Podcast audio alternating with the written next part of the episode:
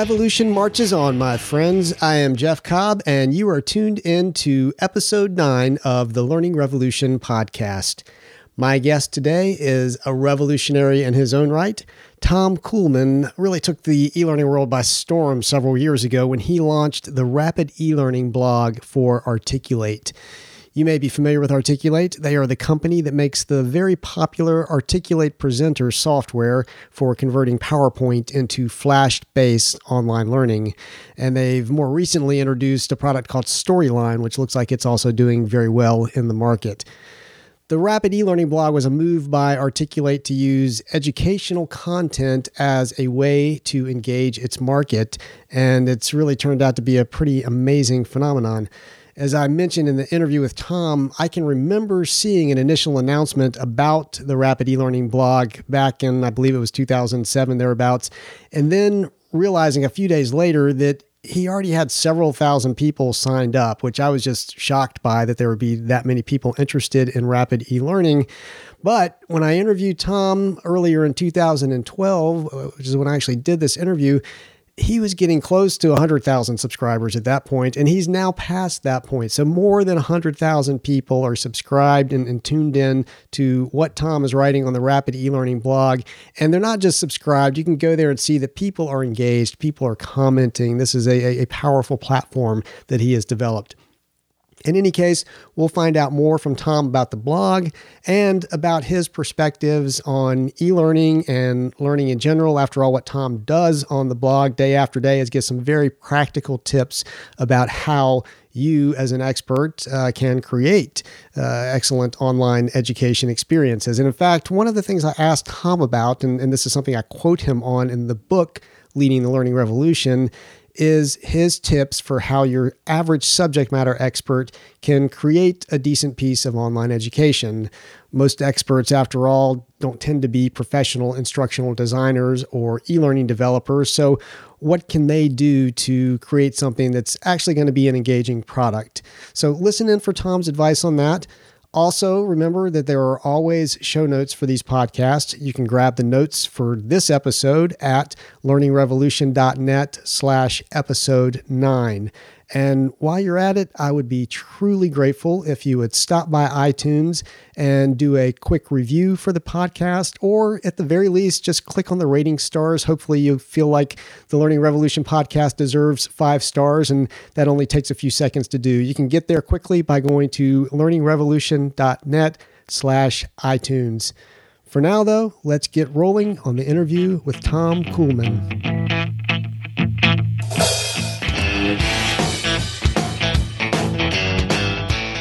Well, I am here today with Tom Kuhlmann, who is the Vice President of Community for Articulate, uh, which uh, is the company that makes the uh, ubiqu- ubiquitous uh, Articulate series of rapid e learning products. So, uh, Tom, welcome. Thanks so much for taking some time to, to join me.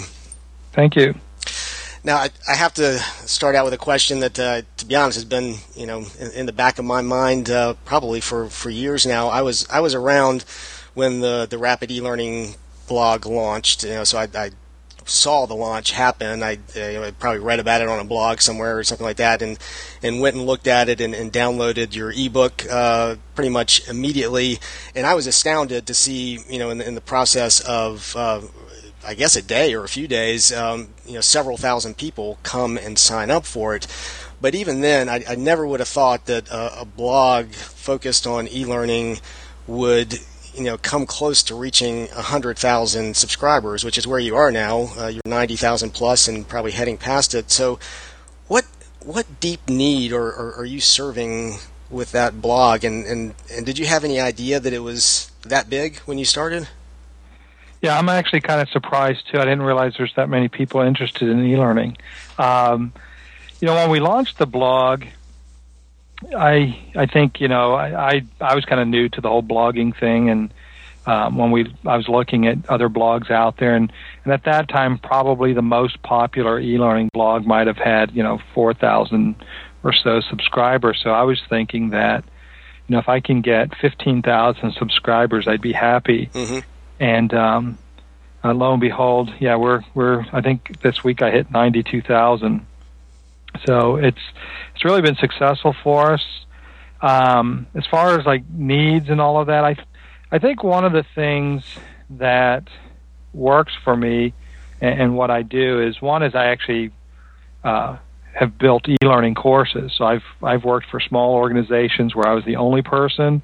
I've done some consulting and some freelance stuff, and then I've um, you know worked for larger organizations as well. You know, multi-billion-dollar organizations where you, where we had developers and you know flash programmers and things like that.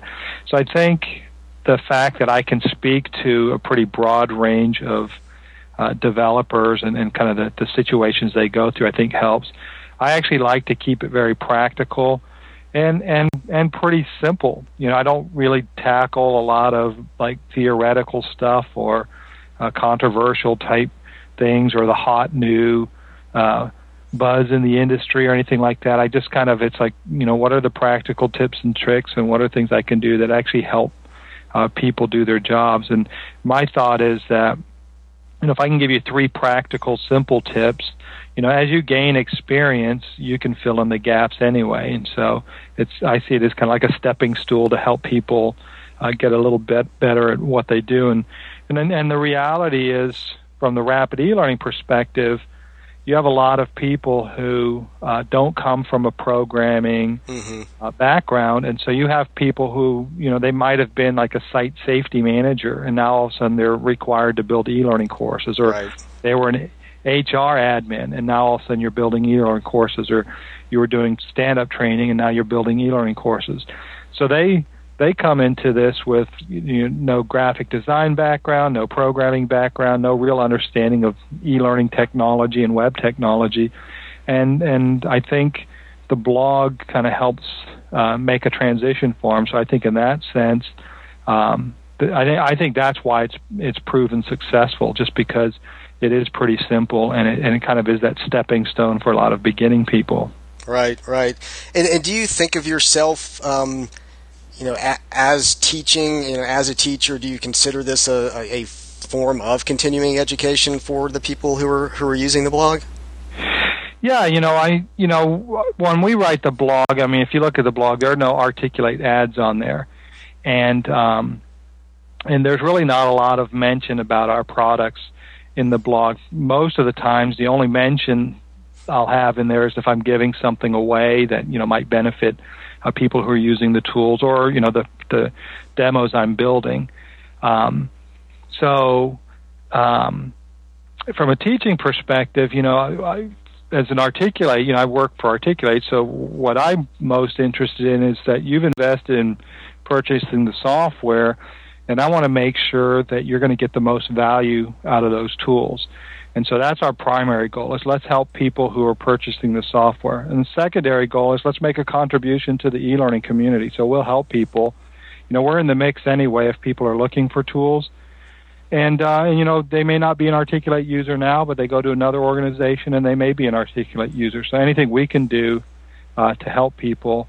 And and I and I would say I, I do see um, what we do with the blog, and then uh, kind of the, our e-learning community. I see that as an extension of the blog mm-hmm. uh, for, for longer conversations. I do see that as kind of a an informal continuing education, and a lot of really good content in there. And then if you're connected in the community, that connection to your peers is really valuable as well. Right, right. And, and what's your view overall? I mean, you've been in the business for a, a long time, and um, you know, I, I cut my teeth on e-learning back in the mid 90s when um, you know we were sometimes spending six figures to to create a, a decent e-learning course. How do you feel rapid uh, e-learning has has transformed the, the, the training and education landscape in, in general? Yeah, there's a, a few things. One is I, I like to think that uh, the rapid e-learning software, and I don't even know if rapid's the right word anymore because a lot of people who are just coming into it, they're mm-hmm. like, "Hey, where's?" They, they email me, "Where's the rapid part of rapid e-learning?" You know, but if you were starting years ago, like you were saying, mm-hmm. you know, when I was doing this stuff early on, you know, you had an instructional designer, you had a graphic person, uh, you'd have a programmer who's working in Flash or Authorware, one of those tools, or maybe a web uh, other web technology. Um, so you had a you had a, a team of people building courses, and so it took longer. You had a lot more meetings, you know, all that type of stuff cost more. Um, and then the uh, rapid authoring tools came on board. So I think um, what the the rapid tools do, if we want to use the word, is that uh, one is they've taken the the primarily that need to program away from the person. Mm-hmm. So using Flash and PowerPoint. So when you're working in PowerPoint, basically what those PowerPoint to Flash tools do is they just let you author everything in PowerPoint and they convert what you create in PowerPoint to a Flash movie. So, you know, in Flash, and there's really only so many things you can do with content on the screen without the interactive element. So you've got, you can move things, you put text, shapes, pictures, and you can do that in Flash, you can do it in PowerPoint. What's nice is if you know how to use PowerPoint, uh, you don't have to learn to program, and then whatever you do in PowerPoint, for the most part, is transferred into a Flash product. Mm-hmm. So, um, in that sense, it's taken the programming out of the hands. The other thing I think, and it's kind of funny because most of the critics of the rapid authoring I find are vendors who were selling e-learning courses or e-learning production. Mm. Now, you know, they go to the organizations and the organizations are saying, well, you know, you are kind of expensive. You know, we bought Sally and Joe copies of these e-learning tools and they're going to start building the courses. Now, there's, you know, pros and cons to that approach but that's what they're running into, and so they're complaining about rapid e-learning and and all of that. But what I think is kind of cool is it's kind of democratized the market. So used to be if you didn't have money, you didn't build an e-learning course. It was an all or nothing proposition. Right. Today, the tools make you know make anybody an e-learning author. It doesn't mean every course they build is good, mm-hmm. but it does give everybody the capacity uh, to do that and and I think that's good. And and what I see as a positive in all of that is, you know, when I was getting started, almost all the conversation was around programming, and you know, I wasn't a programmer, so I would be working on a course, and if I had some ideas about interactivity or something I might want to try, you know, I was always at the whim of the programmer who would tell me if you could or couldn't do something, and you know, a lot of times. I kind of suspected we could, but mm-hmm. the programmer just didn't want to do it. Right. So you know, now I don't I don't have that as an issue uh, right. uh, for the most part, and the tools are getting easier, and it's kind of given me the power to build that. And then the, the positive to that is instead of talking about programming and technology, you go to conferences now, and everybody's talking about how do I build uh, better e-learning courses. Right. You know, so they are focusing on the instructional design because now they know well, I can build it. I just now need to build something that's good. Right, right. Well, so along those lines, because you know, obviously, you, you give people these very easy tools to use, so you know, suddenly people who are not instructional designers um, have it in their power to to use PowerPoint, which uh, you know, frankly, often gets abused in, in, in the first place, and, and, many people don't like PowerPoint, but they can now use that to make a course, and it's possible they're not going to make you know, they're going to make something that's not all that great. So, you know, let's say that uh, you're a, a, subject matter expert, you know, maybe a trainer, a speaker, a consultant, and you're thinking, I've got all this great knowledge. I can I can take it online. I can I can build a business around this. I'm going to make some some e-learning courses. What is what are the you know just key skills or, or knowledge you think they have to have? And I know the whole blog is about this, but if you had to name you know a few things that, that people just need to know or, or need to have some skill at if they're going to realistically take their knowledge and, and turn it into a great course online? Yeah, I think the, well, there are a few things. So one is you've got you've got to have this this ability to know um, what content needs to be in your course and what doesn't need to be in your course. You know, a lot of courses are driven by reading things on the screen. Well, if you're going to have somebody read on a screen, then instead of building a course, maybe all they need is a PDF. If you, if you still want to put it right. electronic, make it available on the screen. You know, if you're just having them read screens of information, then you know maybe a PDF is a better solution than than uh, an authored course. Although I personally see it all as the same thing. So whether I'm looking at text in the PDF or I'm looking at text on PowerPoint slides, if it's the same text, to me it doesn't really make a difference. I think the the fact that it looks like an e-learning course though does uh, impact people. You know, they they expect something different, but mm-hmm. you know, essentially, you're still just reading something on the screen. Um, so it's it's kind of this understanding of how do how do I what what content's appropriate for e-learning, and you know what's appropriate for other mediums, and then I think uh, the opportunities I see because I look at a lot of courses. We you know we have the guru competition, so we get to see a lot of what people are doing that way, and then I get a lot of blog readers who will email me and let me see you know they want feedback on what they're doing mm-hmm. and i would say probably the two or three biggest opportunities for people and which would then go to the skills that you need. Uh, the biggest one is probably the whole visual design. So you've got two facets to visual design. You've got the uh, what we would normally call the bells and whistles so the look and feel of the course. And that's an important part of it because e-learning is a mostly me, uh, visual medium and uh, people are drawn to those things uh, that look good and make them feel good. And you know, so there's an emotional connection uh, mm-hmm. to what they're doing. They like to click things. They like to roll their mouse over buttons and move things around, and so that's an important part. But then with that look and feel of it, you've also got like say the instructional part of the look and feel. So having something that looks good, and then having something that looks appropriate uh, to your content, and then just those basic graphic design skills. So, you know, I look at a lot of courses, and if, if they would just have the skill set to know, you know, how to put things, lay things out on the screen, make your buttons look like buttons, make, you know, everything look consistent, look like it all belongs uh, to a to the same course, um, and those types of things. And then that, that the other part, and it's a little bit more involved, is the um, interactivity. So I always call it the touching the screen.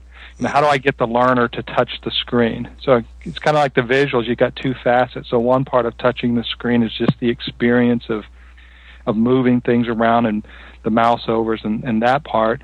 And then the other part is the cognitive or the uh, letting them do things on the screen with the content to practice using uh, the information you give them.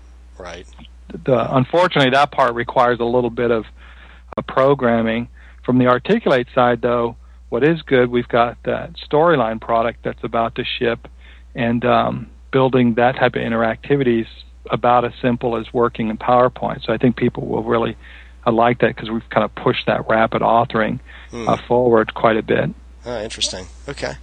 Um, and and so I mean, you know, by the time you've put together something in uh, Articulate or or a similar type of tool, uh, I mean, that's providing a, a pretty structured, um, you know, relatively formal sort of experience. But uh, you know, there's now this whole realm of social learning out there. Um, I mean, social learning's always existed, but all these new tools that uh, uh, provide these informal, less structured uh, learning experiences.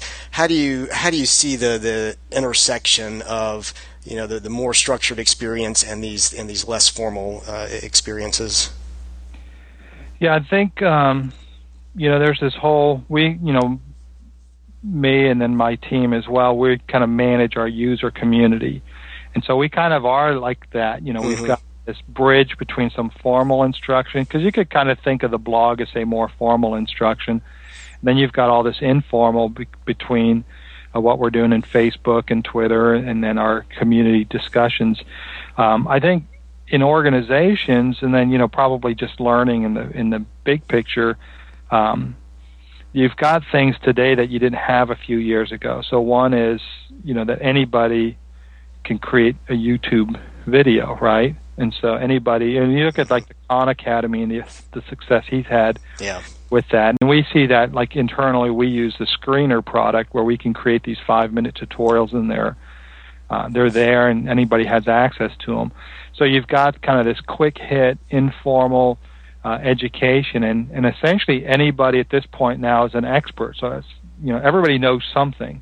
They have something they could teach other people. So being able to uh, leverage that, where years ago you had no way to capture a person's knowledge and then make it available to other people, not not as easy as it is today. Mm-hmm. And now you've got all this technology. So you, in a sense, you've got uh, a vehicle to let anybody share their learning and share what they know and then uh, at the other side, you've got to have somebody who kind of aggregates all that and then kind of acts as the curator because you there's so much. I always tell people all this social media and everything. It's like you swim out in, into the Amazon River, you know, maybe right before a waterfall or something, and you stand on a rock. Everybody just everything's just coming at you, and you you feel if you're not even if you're not, I mean, if you're in it or not in it, you just feel overwhelmed with all of this stuff that's just coming at you. You know, take away all the junk and the the Justin Bieber tweets and all that. but you know, there's a ton of great information that just is passing you by, and it's easy to feel like I'm missing out. I'm doing my work, and but I'm missing out on all this potential learning and knowledge. Right. So you've got to have in a sense, these authorities or these experts who kind of serve probably again like a teacher, right? right. Who collects and aggregates data and and then uh, is kind of the curator of this information to say, you know, I'm I'm going to go out with the net and scoop up the information that's flowing through the river, and I'm going to sort it. And I kind of, and it's kind of what I do with my blog. You know, I kind of have a sense of what the blog readers need and so, in a sense, I'm kind of a curator of information that's out there informally, and I'm going to make that then available to you. So you be, so it's kind of like a convenience store. You know, all the stuff's on the shelf for you to go to. You don't have to go to every single specialty store uh, to get that. So I think the that blending of the formal and informal uh, is good, and it creates a lot of opportunities. But it also creates um, this responsibility to somehow package all of that. Right, right, yeah. And I, I think that's a, a, something that's so so challenging to a lot of the, at least the types of organizations that, that I work with. Uh, is they um, even if they actually have the expertise on staff, uh, and these are you know trade and professional associations who may not themselves be the experts, you know, so they're relying on, on other experts to, to bring them the information, but then they they think about the, the resources it may take to uh, to engage in, in, in that whole process of curation that um, that you're describing, and you know a lot of those organizations, uh, and I think this is still very common across the training world. I'd, I'd love to get your perspective on it. Um, really fall back on on the webinar. Really is, is the main thing that they're able to do when it comes to online. Um, and uh, you know, and I, and I, I personally think the webinar has uh, the benefits as a form, um, but uh, but I'd love your your perspective on that. I, know, I think you've recently um, delivered some some webinars, maybe with the uh, e-learning guild. Uh, what do you what do you think about that as a as a as a tool? Well, I think it's you know it's again it's another um, good tool, and you know there are good webinars and bad webinars. Um, what I like about webinars is that uh, in some ways from a teaching perspective, I like it because nobody sees me, so I can actually right. look at my notes. Nobody knows if I'm reading or or whatever I'm doing. Right, where like if I'm doing something live, you know, normally I don't have any notes with me, and so I'm kind of doing a lot of it from memory or from, you know from having practiced that, but I, I'm it's a little different. So there's a comfort being able to have everything at my fingertips, you know, and kind of what's behind the curtain nobody knows, right? Right. Um, I like that, and then the fact that you can record those and make those available, and you know, you tie that to communities, and now this whole asynchronous nature of learning is really valuable. So you can capture this knowledge. You don't have to be there in real time. You have all this information available. I think to me, what are some of the negatives with the webinars are, and you know, I'm I'm kind of a goofy guy, and so I'll have jokes and stuff that kind of help me make up for my my uh, um, presenting deficiencies. so you know, I know I'm not a, the most dynamic presenter in the world, but I can kind of make up with it, make up some of the ground with you know some goofy jokes or whatever. Right and that works live, right? Because you can get a sense, you know, like a stand-up comic, you get a sense of whether people are not are with you, and and if they, you know, if they're tracking, they laugh, all that stuff. You can kind of that feeds off of that. You get you can see their body language. You can tell if they're getting bored or they're confused. When you're in a um, online webinar, uh, that's not always there, and it's hard to create unless you only have like you know a dozen people or just a handful of people, it's hard to create real conversation in a webinar mm-hmm. uh, because you know if you get 20 people chatting together, all of a sudden it's just out of control, just trying to stay on top of the chat stream, and so you know that lack of human connection is is kind of I think kind of problematic with the webinars. Um, so again, blending that somehow with the online some, some sort of community or forum is valuable. The other thing that I think um, probably should be considered from webinars because I've done quite a few of them now. I don't know. I don't like to sit and watch long videos on YouTube. You know, somebody will send me a video. The first thing I do, they'll say, "Hey, this is really funny." The first thing I do is I look at how long it is. You know, if it's mm. five minutes long, I'm not watching it. You know, if it's 90 seconds, I'll probably watch it. What I like about Screenr, like the tutorials that we do, they're always five minutes. So you know you're not obligated to more than five minutes. But you get webinars. You know, some of these webinars are kind of structured like our um, normal conference presentations. So you, you have these hour long right. webinars. And I don't know if that's really valuable. I think you'd be better off having real quick 15 to 20 minute webinars and just, you know, break your content up and just have these as, as quick hit sessions. Um, and then I think you can be a little bit more focused as well. Mm-hmm. nobody does it that way. Everybody kind of follows the way we do our conference presentations, where they're typically like an hour long uh, webinars. But you know, I just know there are a lot of times I'll see somebody speaking, you know, Training Magazine Network or some learning guild. They'll have these interesting speakers on, and you want to watch them, and then it's like, man, that's an hour. I got to sit there and listen to this person for an hour, and I kind of wonder that's what people think when I when I'm doing them as well. And so, you know, I wonder if I'm doing webinars if there's not a better it's if it's not better than to think about let's make these shorter. Yeah. In some sense, you can again aggregate and package the content a little better as well. Yeah, yeah. I mean, I, I, think one of the significant issues out there around webinars is um, the, the, need to associate continuing education credit with them in many instances, and of course, that credit is doled out in, in, in most uh, fields in, in hour-long amounts. So you're kind of stuck with this hour-long format because of the you know the um, the validation mechanism for them, and I, so I think the, that's probably gonna have to change at some point, or or there's going to be some something that happens that, that shakes that up a little bit. Um, but you know, and, and, speaking of shaking things up, uh, what do you see, you know, coming down the pipe right now? Uh, that's got you most excited in, in, the world of, and it doesn't have to just be e-learning. It can be, you know, learning in, in general. Are there things that you're you're tuning into that you think uh, are, are going to really shake things up? Well, I think, um, you know, we, my wife and I, we homeschool, Mm. You know, a lot of a lot of people. It's funny because I'm in the educational field, and so there's people who have very strong opinions, pro and con, right? homeschooling, and you know, when I was going through my master's program, we were a lot of our conversation was about educational reform. Mm-hmm.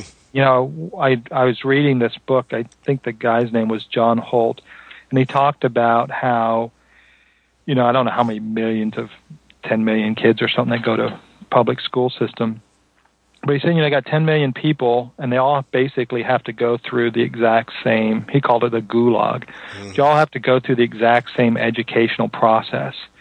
So, but nobody would sell a product like that, right? So, like, articulate. You know, we're really proud of our tools. I think what we do is, you know, top of the line. But you know, there are other PowerPoint to Flash products. So it would be ridiculous for us to say, you know, this is the only PowerPoint to Flash tool that you can ever use that will only meet your needs and and all that. So you have this competitive landscape where you have uh, people, for whatever reasons, can choose whatever tools they want to choose to, do what they want to do. And yet in education, you know, that hasn't really been the case. But you go to like the homeschooling and, and market, you go to these, um, like in Washington State where I'm at, they have the Washington Homeschool Organization, which is a secular homeschool organization, and they have a their conference every year and you go in there and they have vendors that will run from like Mennonite type instruction all the hmm. way to the most advanced kind of technology instruction. So you see a pretty broad range of uh, educational approaches. So I think you look at this convergence of the easy authoring or easy content creation, you know, from YouTube to the rapid authoring tools to you know screencasting to all these different you know there's those timeline gadgety things, all sorts of capabilities that you have now to create content and make it available. The, the ability for anybody to share their expertise.